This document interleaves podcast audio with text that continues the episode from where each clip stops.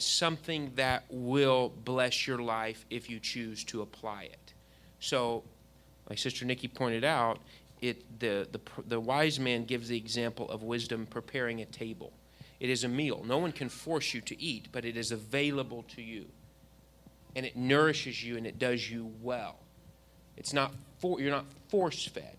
So that's what I want you to think about every time that you approach the Bible and every time that you approach uh, a sermon or a lesson. I don't want you to think of it as something that is being forced upon you to control you. It is an invitation to something that will bless your life. A, a good example that I can think of, uh, a, a, sermon that really changed my life when I was a young person, was um, about Jesus walking through the cornfield. Now, I grew up in Indiana. And so this is where I heard this sermon was in Indiana. And so cornfields are all over Indiana. If you've ever been to Indiana, they're everywhere. So, and everyone, you, everyone that lives in Indiana knows somebody that farms some corn or raises some corn. So, when you're preaching about cornfields, it just gets people, touches people's heart in the Hoosier state. So I remember it, my pastor at the time, he preached a sermon called The God of the Cornfield. And so I'm automatically, all us Hoosiers were perked up because we understand corn. And it was Jesus walking through the cornfield, and his disciples were picking the ears of corn. Now, Scholars say that this the word translated corn may be more like wheat, but in Indiana we just like to think of it as the big tall corn stalks. And they're walking through a cornfield and they're plucking the ears of corn and they are eating it. The problem was is that it was on the Sabbath day. It was on the day when no work should be done. That was the law. No work to be done on the Sabbath day. It was like the whole country was Chick-fil-A. Shut down on Sundays, okay? We're on the Sabbath, the Saturday, but you know what I mean. So the problem was is that they were not supposed to work on the Sabbath day.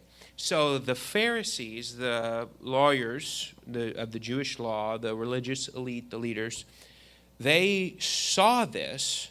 They saw Jesus' disciples walking through, and they saw them plucking ears of corn and eating them right there in the field. And they said, Aha, we got you. I knew you weren't that spiritual Jesus because you're letting your disciples work on the Sabbath because you should only eat corn that has been pre picked before the Sabbath. You should not even do the simple task of breaking it off the stalk and eating it. And Jesus responds with these words He says that the Sabbath was created for man, not man for the Sabbath. And if you get that, everything in your life about church will change. Every, every attitude that you have about church will change. If you understand that point, that everything that God has commanded was created for you, you were not created simply to follow a rule. So Jesus' point was this rule my disciples were not violating this law because they were simply eating. And the, the difference between breaking a pea, they were, they were being too particular. Just plucking an ear of corn and eating it is no different, really, than eating. And everyone eats on the Sabbath. So you are perverting God's word into making it something that is arbitrary to follow, that has no point. Everything in the Bible has a point for your life, has a, a something to it that blesses your life. It is a look of what your life can become. It's not really just what God wants you to become arbitrarily, it is a vision of what your life can become. You see the difference? The difference between just a rule to follow and then a rule that blesses your life something that if you follow it, it will bring blessing into your life. It's, it's different than an arbitrary rule. So that's what we need to think of when we think of the Bible and when we approach uh, Scripture, when we read it, when we hear it preached, when we hear lessons. We need to think of it not in terms of this is something that I've got to do because it's forced down on me, but it's an invitation to blessing. It's an invitation to a life that is lived at a higher level than what you could achieve on your own. I mean, it's, it's very intrinsically easy to understand when you think of like a parent and a child. If you think of me and Sage, I'm not going to put a rule on her just to control her, but there will be rules that she doesn't understand, but that are for her benefit. You understand? You see the difference there. So that's what I want you to think about. And we're, we're going to start uh, with our lesson in Proverbs chapter number 31. If you have your Bibles, Proverbs chapter number 31. This is um, one of the most famous chapters in the book of Proverbs. Anybody know what Proverbs 31 is about off the top of your head? Anybody ever heard this taught or heard it mentioned? It's about women, yes, true. The virtuous woman, yeah. So that's what I want to talk about today is I want to talk about gender distinction in the Bible. Gender distinction in the Bible. And I think the most and this is a this is a real critical issue in our day and age because we live in a society that is pushing for the idea of humans being all the same and that there is no biological, emotional, psychological difference between male and female that there, that there really is, and, and it's, it's really, really, really bizarre. Um, if you really get down to it, and I've been in some college classrooms with some people that believe really radical things, and they truly believe that there could be a scenario where one gender completely disappears mostly the men typically it's incredible like radical feminists they literally there are some not everyone but a, a, minority that literally believe all men could die out and somehow women would find a way to keep the race alive.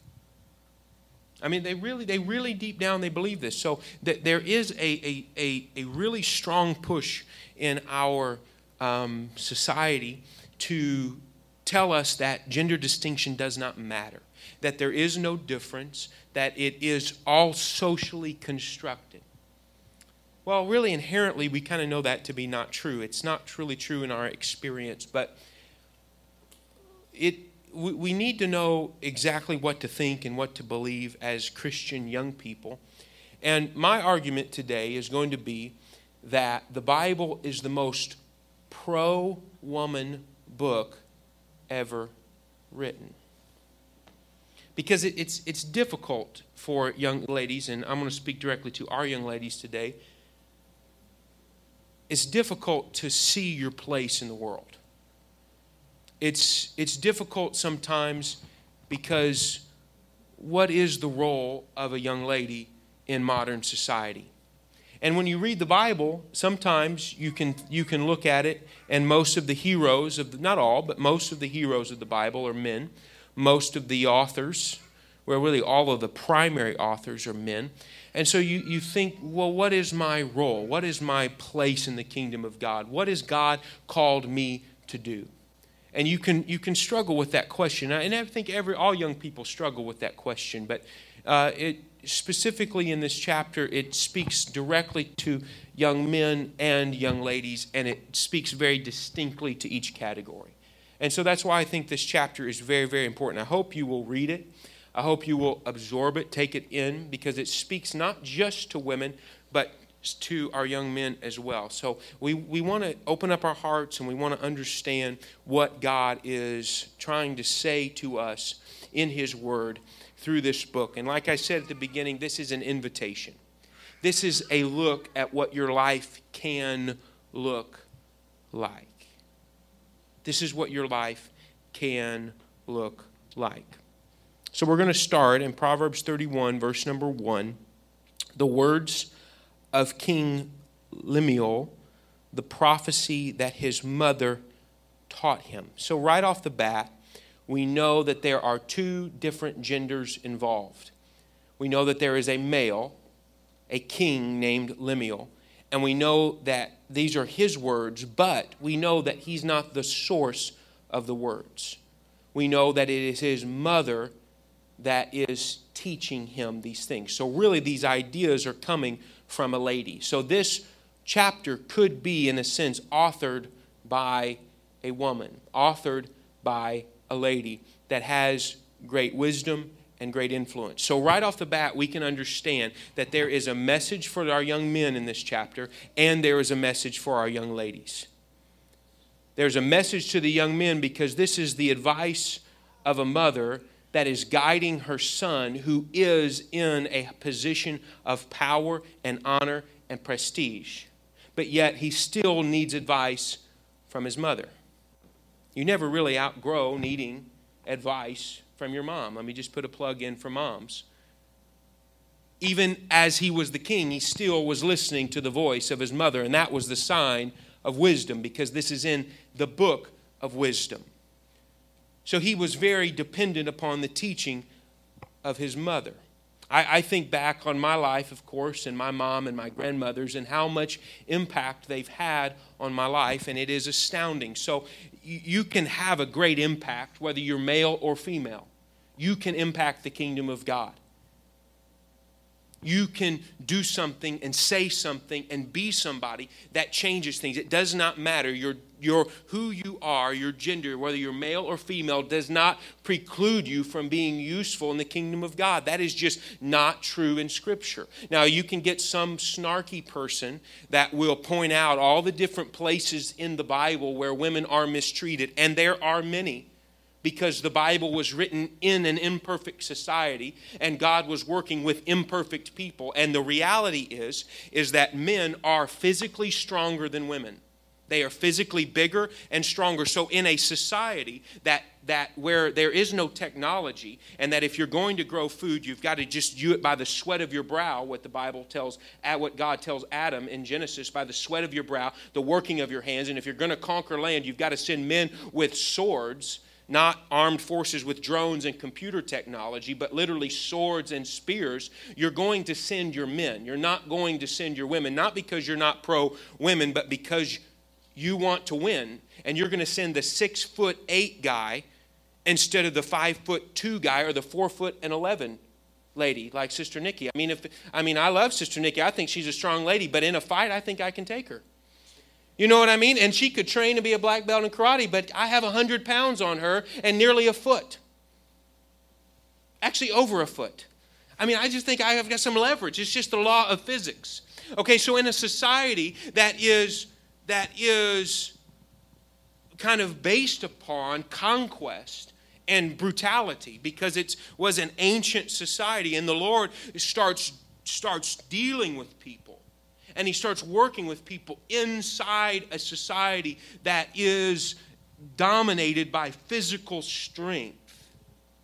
But in the midst of this society, God starts creating a law that lifts people up, that lifts up those who are not as physically strong, but who still have great value in his kingdom because both male and female were created in his image.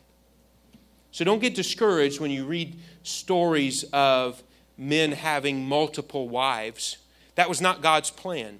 The Bible says there was a time of ignorance that God winked at, but that he commands all men everywhere to repent, all people everywhere to repent this day. And when you get to the New Testament, if you're going to be a leader, you have to be married to one person. That's, that's very clear in the New Testament because, it, because God is creating a system by which all people can be lifted up. So that's what I want you to remember as we walk through this chapter that there is a role for you both as male and female in the kingdom of God to influence God's kingdom.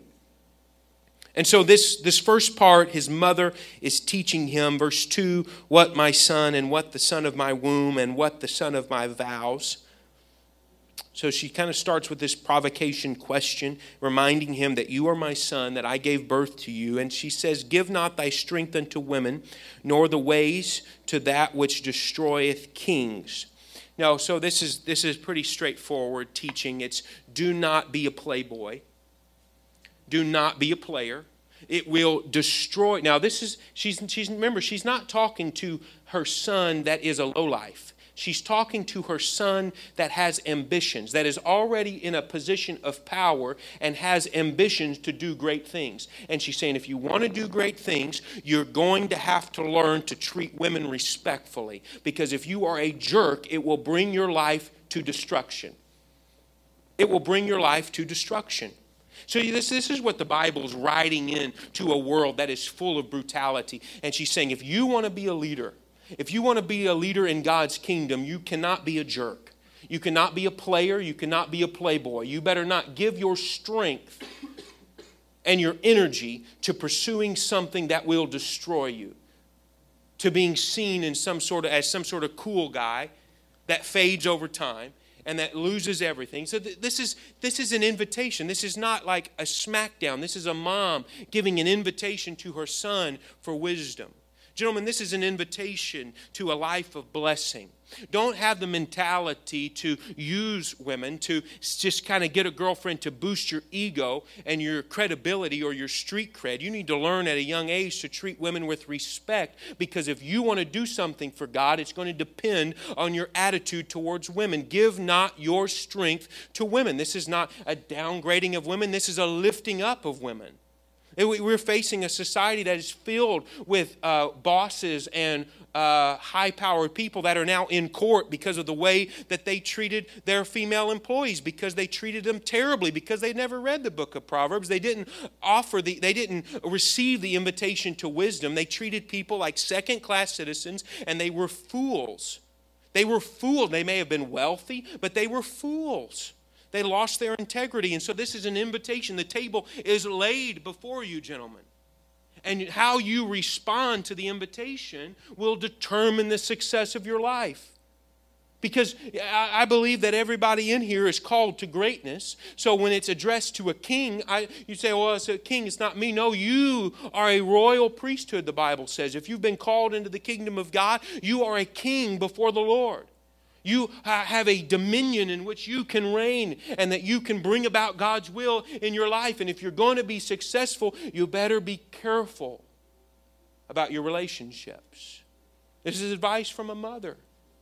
So she starts giving advice to her son, and then she moves on from that. She just says it. It's, it's, it's like the rest of Proverbs, and that's very short statement. She's just going to say it once and then move on. It is not for kings, O Lemuel. It is not for kings to drink wine, nor for princes strong drink, lest they drink and forget the law and pervert the judgment of any of the afflicted.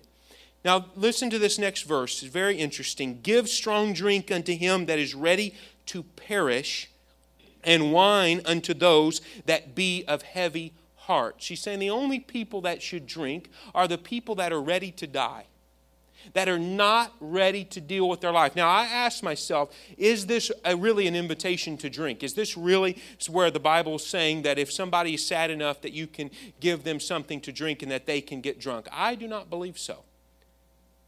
This right here is kind of a tongue in cheek example of the only people that alcohol does anything for, or really, I think you could extend it to any kind of substance that alters your mind, is not for somebody that wants to accomplish anything. It is for somebody that is done with life and that is given up on life and just wants to forget and be a vegetable all the rest of their life, which is not the will of God for anybody in here, and not the will of God for anybody that receives the power of the Holy Ghost and is born again into the kingdom of God. You have something to do. So do not waste waste your time with substances that put you out of your mind, make you forget your problems instead of awakening you to the need to deal with your problems. This is an invitation to wisdom. It's an inv- it's laid out before you an invitation to wisdom. Or you can ignore it, but if you do, it's at your own peril. It's not forced down on you, crammed down on you. It's an invitation. It's saying this, this you better be careful, leaders, people that have been called to do something great, that you do not give yourself to a substance that will take you out of your mind, make you unable to deal with the problems of life, so that guess what? You're going to stay in your problems. This is only for people that don't want to deal with their problems and that are literally ready to die, that have given up on life. It's a symbol. I've done with life. No, you need to stay in the fight, stay with your mind clear so that God can be useful to you. Pretty clear instruction from the words of a mother. Let him drink and forget his poverty and remember his misery no more. Open thy mouth for the dumb in the cause of all such as are appointed to destruction. Open thy mouth, judge righteously, and plead the cause of the poor and the needy. Pretty clear there. If you're a leader, you can't be a bully.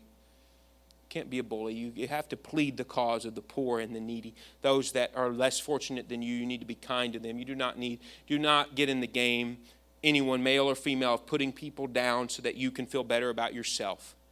That's not what leaders do. That's not what people that are called by God do. Do not mock people for their misfortune so to make yourself look better, but you need to plead the cause of those that are in need. And what's this look like in high school? It means maybe sitting with somebody at lunch that has nobody to sit with. It may mean being a friend to somebody that everybody else thinks is weird, may smell a little funny, look a little funny, dress a little funny. Maybe it means being their friend. Maybe it means if you're a leader in the kingdom of God, that you look out for those people that are picked on and you fight for them, meaning that you're their friend. A genuine friend, not just somebody that positions themselves always with the most popular people, but somebody that looks out for somebody else. This is it's real easy to see in high school those folks that struggle to find friends. You need to be their friend. You need to be their friend. And when you do that, God will bless you. See, there's, there's wisdom in the Bible laid out before you, and it's an invitation to eat of it. And then we get to verse number 10, and I'm going to go quickly through these verses, but it says, Who can find a virtuous woman? For her price is far above rubies. The heart of her husband does safely trust in her, so that he shall have no need of spoil. This sets up the great plan of God for marriage. Now, we, we take it in, in our day and age, divorce is so prevalent that when people get married, we look at it as just an extension of dating. That it's just kind of like dating with a piece of paper. It's just like more long term dating. But really, that's not how the Bible views it. And that's why we give commitments and vows before God, because the Bible views it with incredible seriousness. It literally, the two shall become one flesh, in that you become one person. Literally, you give yourselves to each other so that your reputation, your wealth, your finances, everything that you are is now melded into one.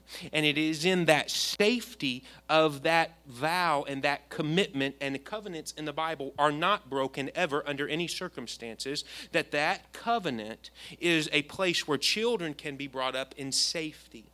And so the, the Bible lays out this wisdom for us. And so it says that if you, as a leader, King Lemuel, find a wife that is a blessing to you, that is more important than any amount of money that you can have. That, and, and, and, when you're the king, when you run the government, money is important. You need the money to furnish the army. You need the money to make to secure the borders, to build good roads, to build good walls, to make sure that your kingdom can function. And this mother is saying, "Listen, I know that you are a successful king. I know that you need wealth and you need a good army, but above all of that, you need to marry somebody that is compatible to your vision because she will make or break you because there is no distinction in God's eyes between what a man accomplishes and what his wife accomplishes. It is seriously just one mission. It is one mission. So this is this is equality of marriage that nobody else talks about, but that the Bible lifts up. It is not a subjugation, young ladies, when you, most of you, will probably get married someday. Now, marriage is not for everyone, both male and female. There are some people that stay unmarried for the rest of their life, and the Apostle Paul addresses that as saying that that is a way in which you can be radically used by the kingdom of God. Paul himself was not married, and he said, I can minister better this way but he said that there, that's a minority of people that are like me that, that want to do this. But it's, I, I have known uh, ladies that stayed single their, their life or missionaries or whatever. So God uses single people in great ways. But most, but the Lord recognizes that most everybody will be married and have children, and that is the way to subdue the earth. And so when that day comes, when you get married, you have to understand that you are not just dating somebody for an extended period of time, but you are literally joining your person with their person, and that you become one person so that every accomplishment that that person has is now on you, and every fault that they have publicly is now sort of it's west on your shoulders. So you can be an excellent person and marry someone that is nobody, and you're not really going to go anywhere. You need to make sure that you marry someone that has the abilities and the heart to serve God like you want to serve God. Because if you uh, marry a project, meaning somebody that needs a lot of work and you think you're going to fix them, both male and, and female, if you choose somebody that is a project, guess what? They're going to drag you down. You're rarely going to be able to lift them up. I would say that's this is this is what this is not my words. This is what this wise mother is teaching her son about choosing a wife, about choosing a spouse, that it is incredibly important because as a king, as a leader, who you choose will become one with you and she will impact everything that you do. She will impact everything that you do. So let's keep reading. Because this mother goes into explaining what a wise woman looks like. Well, once again, this is an invitation. And uh, let me say this before we get into this, because it is this, these words are directed at young ladies. It's an invitation to what a wise woman can look like a woman that's useful to, the, to God's kingdom, that can be trusted with a position of high honor. But, young men, if you're going to attract a young lady like that, you're going to have to have similar qualities. Because you're not going, a young lady that's full of wisdom and that is serving the Lord and has a heart after God is not going to want to marry somebody that doesn't have a heart after God, somebody that's just cool or just hip or just kind of a you know a jerk or whatever. They're not going to be attracted to somebody like that. So you're going to have to mirror these qualities in order to attract somebody that has this potential to serve god. And you need to take this to heart. You, this, this is this is like i say it's an invitation. It's an invitation to you to help you make the most important decision of your life she will do him good and not evil all the days of her life. She seeketh wool and flax and worketh willingly with her hands. So the Bible expects women to be industrious.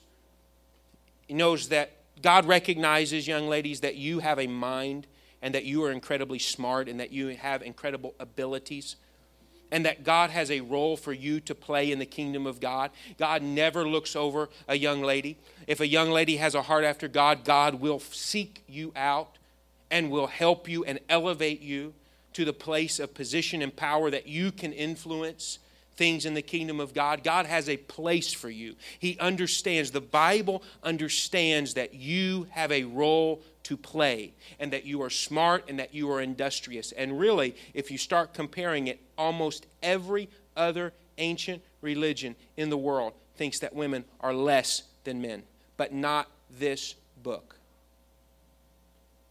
This book, only thing this book recognizes about men and women is that they are different, but not that they are less.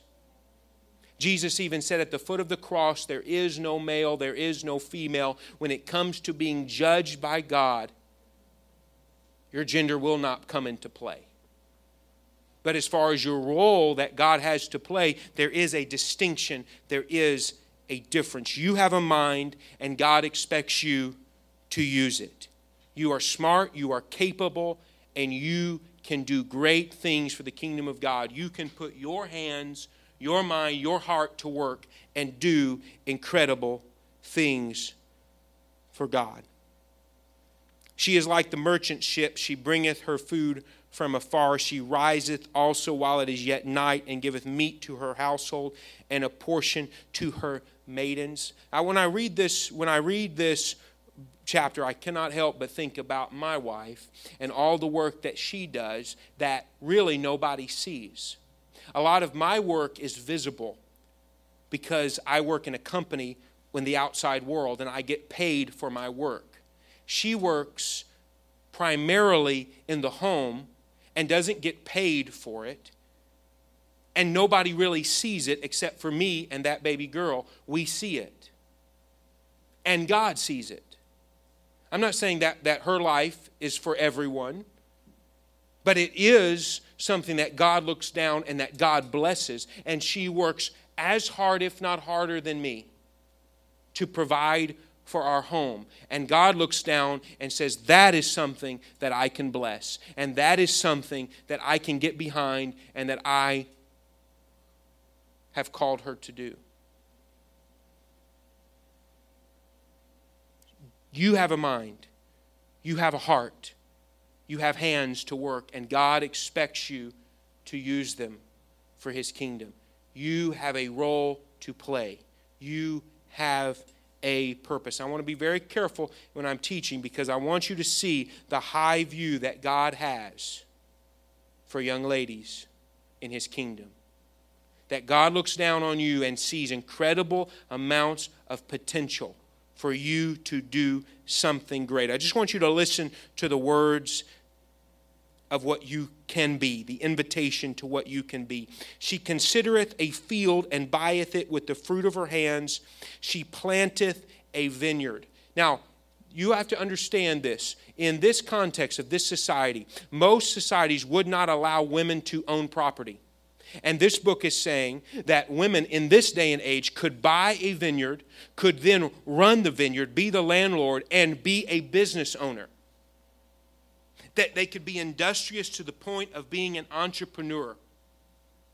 Now, there were not many ancient societies when this was written that allowed women to be entrepreneurs, but there, it's this book. I'm, I'm here to give a defense of this book to say that it has a plan for young ladies to be successful, to be blessed, to be industrious, to be smart. That, that is what God has, is granting you. You have endless possibilities to uh, better yourself, and not try to just seek after some do to make you feel better. You can have your own thing going. And then when you are somebody that God is elevating, and then there's a, also a young man that has similar qualities, that is not lazy, that doesn't stay in bed all day, that is industrious, that works hard, that has a heart after God, and all of a sudden God has elevated you together, that's somebody that you should marry. Not looking desperately like I don't, won't have any affirmation if I don't find a husband. No, you just work on you, and as God elevates you, as God gives you the ability and the talent and the calling and the skill, then God's going to elevate a young man that is not just so much higher than you and you just fall down and worship at his feet and follow around him like some little mute person, but know that somebody that you can join together and that you can serve God together in the kingdom of God. That's what God has for you.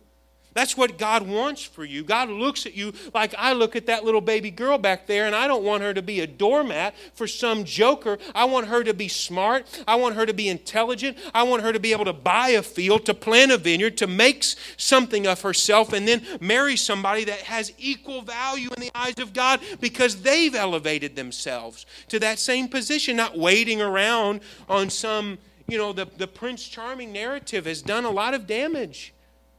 You grow up watching Disney movies. You do not need to be rescued by a man. You need to be rescued by Jesus Christ. And guess what? The young men are in the same boat. They need to be rescued by Jesus Christ. We are all locked in the tower of sin and we're needing to be rescued by Jesus, not a prince or a princess. Need to be rescued by Jesus. So, feminists that flip the script and say women need to rescue men, that's wrong too. We need to be rescued by Him. I heard a preacher when I was going up to camp. He said, You need to cut this lie out. You complete me. Lie. Jesus completes each and every one of us. And when we are whole people, that's when you're ready to walk down the aisle and get married. Do not walk down the aisle as a broken half person, thinking that, the, that this person holds the other half like some sort of cheesy locket you got at Walmart that like the broken heart pieces go together. That's not true. You're not going to find somebody. There's not somebody out there walking around with half your heart and you just got to find them and then duct tape it together and then voila, your life is perfect and it works out. No, the other piece of your heart is in the hands of Jesus. He completes you, He gives you. That's why Apostle Paul says, I can be single my whole life and I'm not incomplete because I am complete in Him. But as, I, as God completes me and gives me abilities and strengths, and, and I apply myself and I become a whole person, and then I find somebody that is strong and that is independent and that loves God and serves Him with everything, then there's somebody that I can marry. Sister Nikki was not a half of a person when she walked down the aisle. She was a young lady with a call of God on her life. She was a young lady that was already an excellent public speaker. She was the theology club president which was almost always exclusively held by young men, but she was a young lady that was a sophomore. Most of the time it was seniors. She was a sophomore and she'd already been elevated to that position because she was an excellent speaker. She was an excellent student. She was a prayer warrior. She was very clearly that she was a leader. She was not half a person when she walked down waiting on me to complete her heart. She was a whole person. She had walked through battles. She had won victories on her own. And I had done the same. And then God brought two people that are striving to serve Him together and made one new person, not like a completed whole person, but like a new person. A new team ready to serve the Lord because our hearts were aligned in the right place. And I've seen too many people who are unequally yoked, which the Bible says do not be unequally yoked together with unbelievers. Why? Because if you're unequally yoked, it will not work. Maybe you'll be able to stay married, and that's what the will of God is, but you will not be able to serve God at the high level. Remember, this mom is talking to a king and saying, if you want to be a good king, you better find somebody, not that you can train to be a good queen, but that is already living at that standard. And her price, her value to you will be far above rubies. You can do great things in the kingdom of God. She perceiveth that her merchandise is good. Her candle goeth not out by night. She so this means industrious, working, smart. She looks at the goods of her home and she says, "This is good stuff. She uh, this is valuable stuff. I can earn a living. I can make money. I can be useful. I can put my own hand, my own mind to work."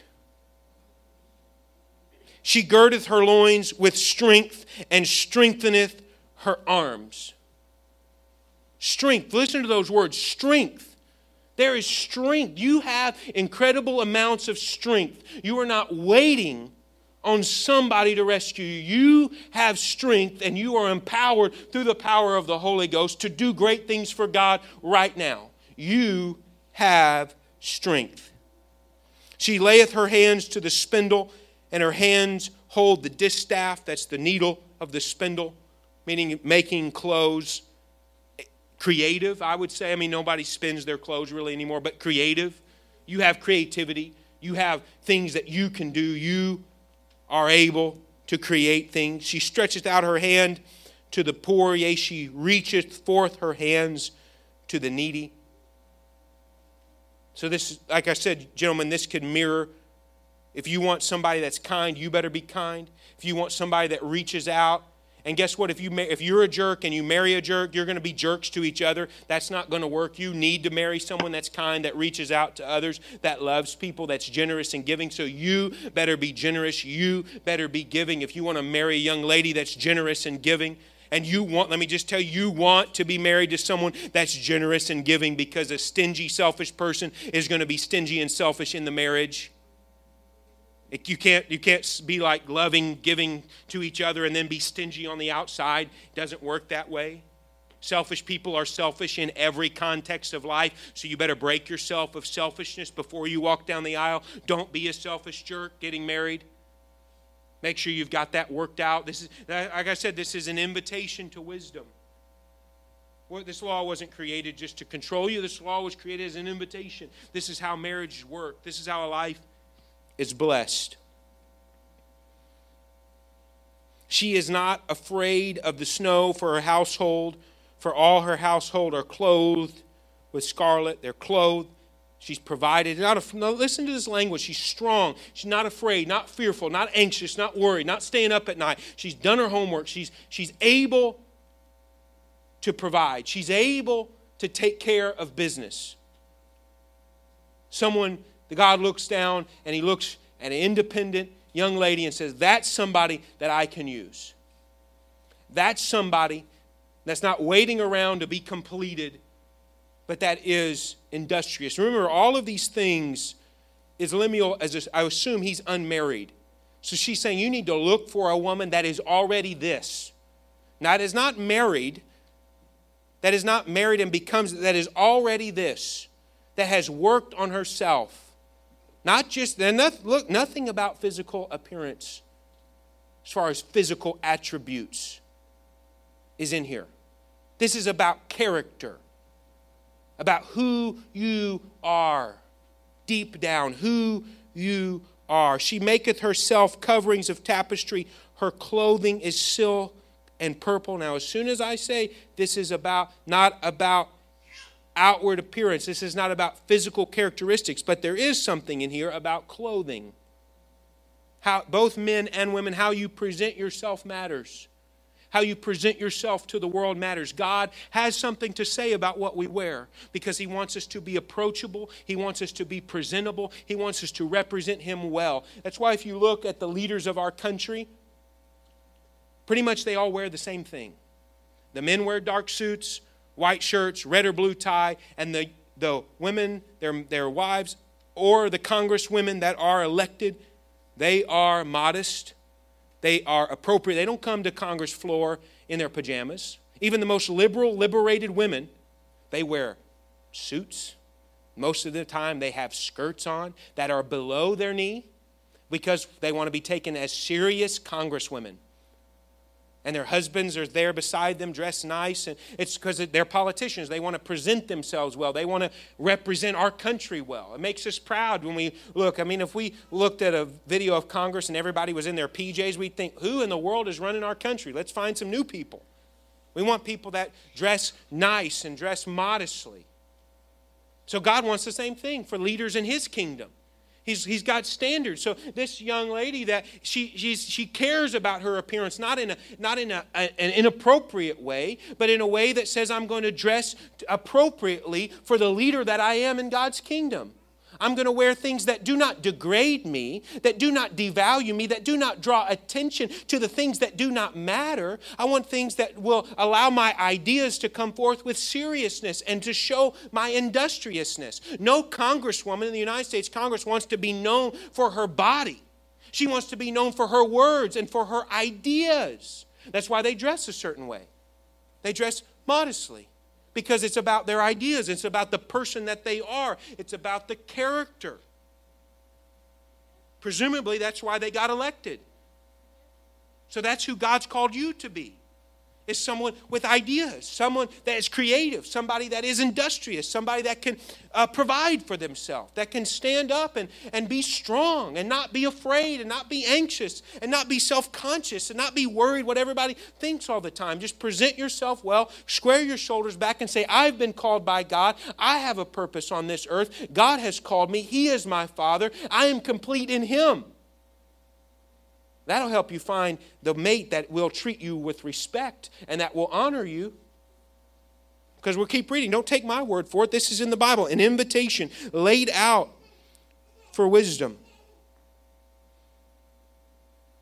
Verse 23 Her husband is known in the gates when he sitteth among the elders of the land. Now, this is one thing, once again, it's kind of a, uh, a verse that is uh, hard for us to understand. The gates of the city were where the rulers of the city sat and they judged.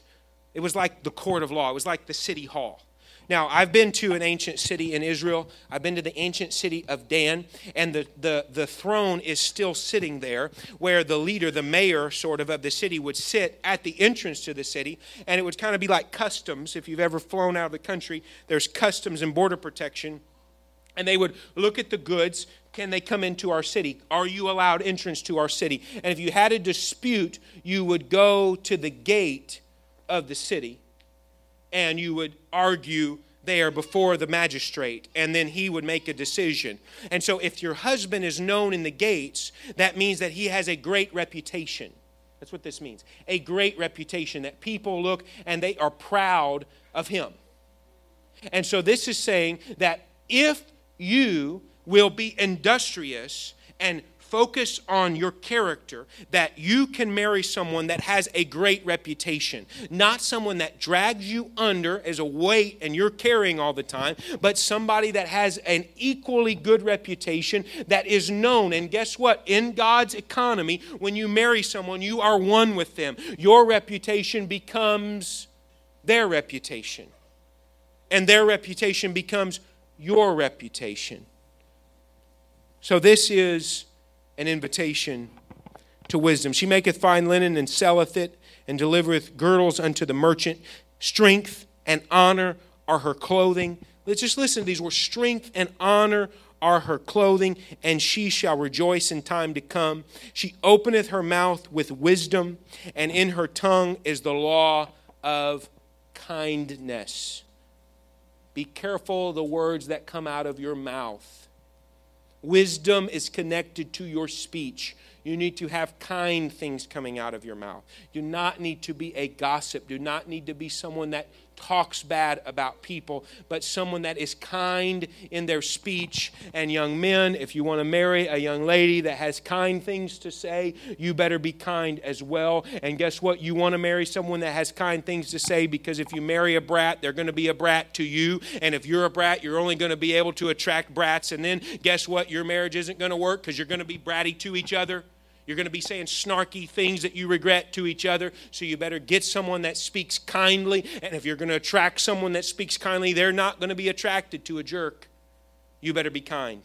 You better be kind. You better not gossip. You better not run your mouth because you want somebody that's going to uplift you, that's going to protect you, that's going to keep, that's going to say kind things to you, that's not going to blurt the first wicked thing that comes out of their mouth, that has the law of kindness in their mouth. This is somebody that you should look for when you're picking a mate. Someone that is kind. She looketh well to the ways of her household, eateth not the bread of idleness. Once again, creative, industrious. Her children rise up and call her blessed, her husband also, and he praiseth her. Now, this sounds like a family that works. The children say, Mom is an awesome person. The husband says, Your mother is an awesome lady. Has affirmation, love, approval. That sounds like a home that I want to live in. That sounds like a home I want to create. There's the invitation right here. It's open to you. Many daughters have done virtuously, but thou excelleth them all. Verse number 30 Favor is deceitful, and beauty is vain meaning it lasts, it's temporary. It's, it's just temporary. I mean, if you even movie, most movie stars that are known for being beautiful or models, they're all young. There always comes a day as you get older that you cease to become this quote unquote beautiful. And the Bible says the good thing that that's really not what counts because that's what fades. That's really not what counts in the truth because that's what fades. Good thing, too. But a woman that feareth the Lord shall be praised. Shall be praised. Give her the fruit of her hands and let her own works praise her in the gates. Let her own works praise her in the gates. God has a place for you in his kingdom, for your work, your creativity, your industriousness to take root and to flourish. That's what you need to be focused on. And who you need to marry will become obvious to you as you seek after God.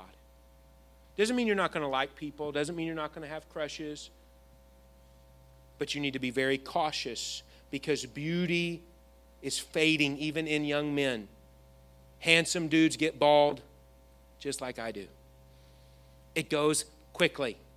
Thank God Sister Nikki didn't marry me for my hair, right? because it would be over. You know, it's only going to go downhill from here. Beauty is vain. Good thing that's not what matters. Good thing that's not what matters. You need to be very careful. So you can have a crush, but you need to be very careful. If you are not a whole person yet, you don't need to be walking down the aisle. You need to work on you. You need to take this time, the gift of singleness, to work on you, to say, God, what do you want me to become?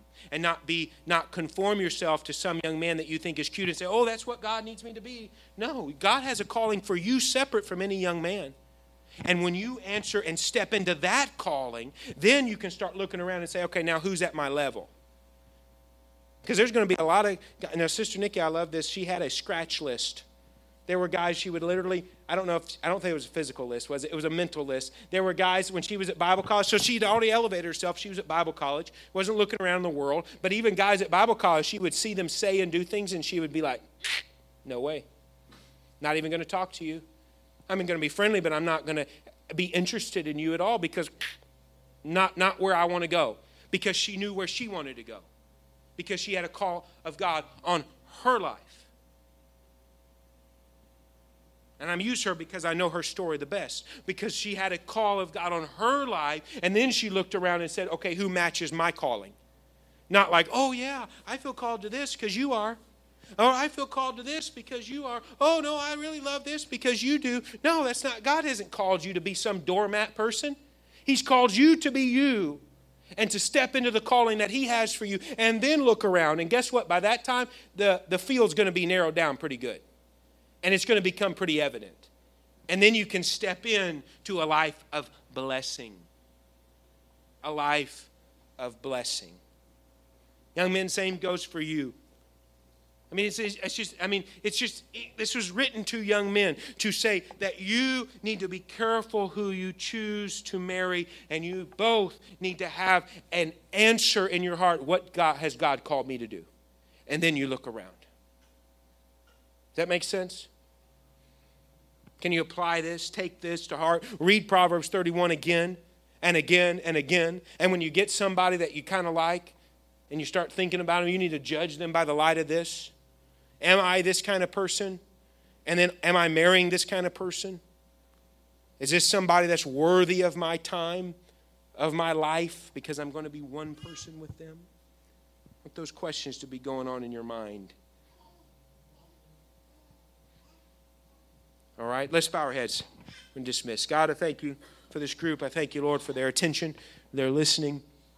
I pray, God, that you would help us all, Lord, to better work for your kingdom. God, I pray especially for these young people, Lord, that are making very, very big decisions in their life. I pray that you would help them to become everything that you need them to become. That you would help our young men and our young ladies to answer the call of God, to step into that calling, God, and then trust you, Lord, with their future. Trust you with their outcome. God, we want to sit down at the table of wisdom and partake, God, of the things that you have for us so that we can be who you've called us to be. Go with us, touch these young people, bless them, lift them up.